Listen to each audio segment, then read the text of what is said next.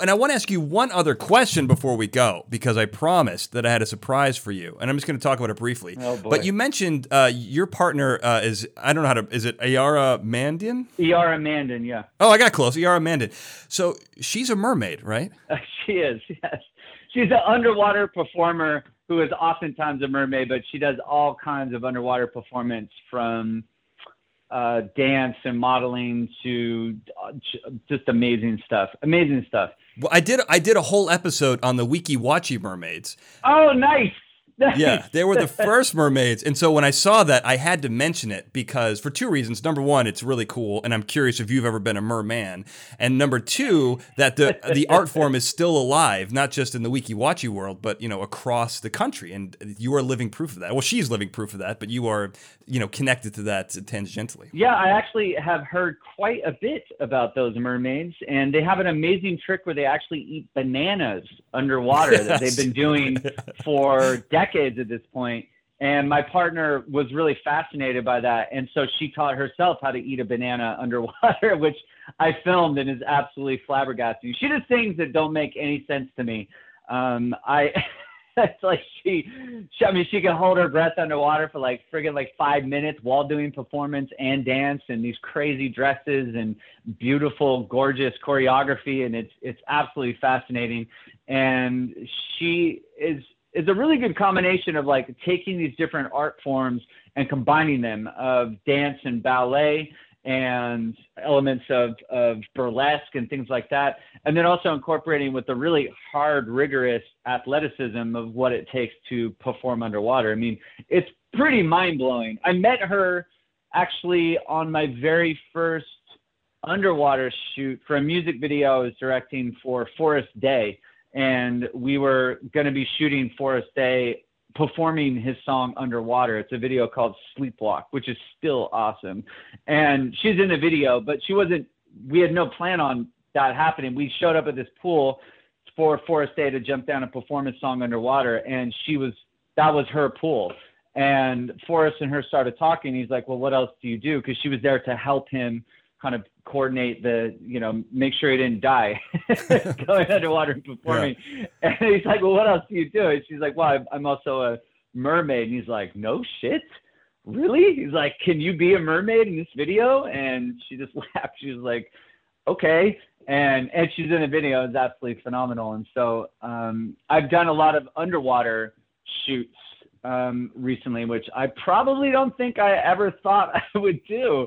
And I did quite a bit of underwater filmmaking this last year before, whatever, the fucking, when the world was real, out in the ocean, and it's pretty incredible just to see what she does and the amount of technique and precision that it takes to make that happen.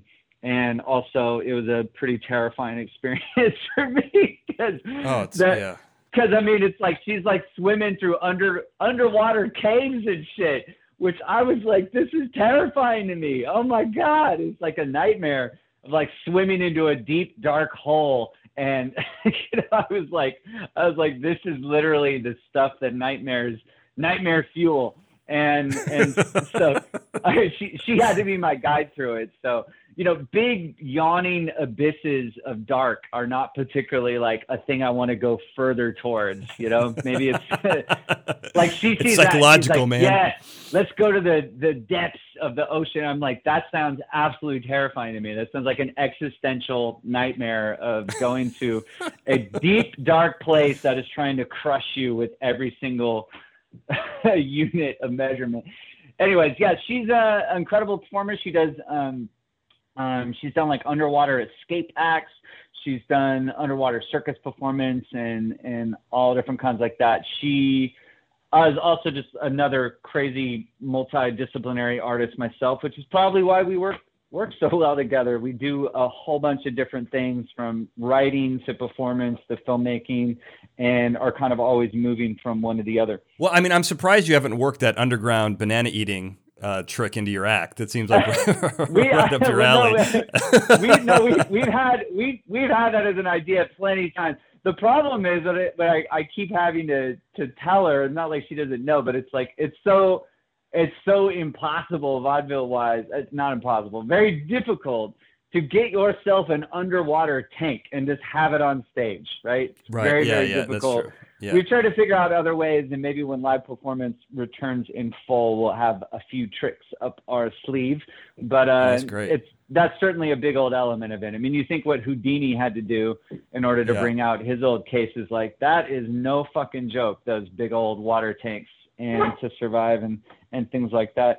But yeah, I hear you on that. Yeah, people want to check out more of her work. She's at ayaramandin.com. And I have a few pieces on my film production site on punchupproductions.com, but there's a few underwater videos that actually show a bit of what she does, and it's really stunning. No, it's amazing, and I do want to mention one other thing before we move on, is that when I did the Weeki Wachee Mermaids episode, there's a tunnel where they go out into the performance area, and so there's this video. If I can find it, I'll put it up on the website, and I'll put up Yara's website as well. So she puts on this performer puts on the fins, the tail, and she dives into this hole. And so you hold your breath there and you dive down, 30 feet or whatever. And then there's a hose at the bottom where you can take another breath. But from that point forward, it's just this long tunnel out into the performance area. And when someone was recording it, they were behind them with a camera recording it. And I just, I have a fear of sharks. I did a whole episode on that. And so the water, the abyss, everything you're talking about, it terrifies me. I was watching a trailer for this movie, Megalodon, which is totally fake. And it, I was sweating. My forehead was starting to get damp. So when I saw this woman go through this tunnel out, and it just, I just get nervous. And I started having to, having to catch my breath. It's so scary. I know, and I had to do that. I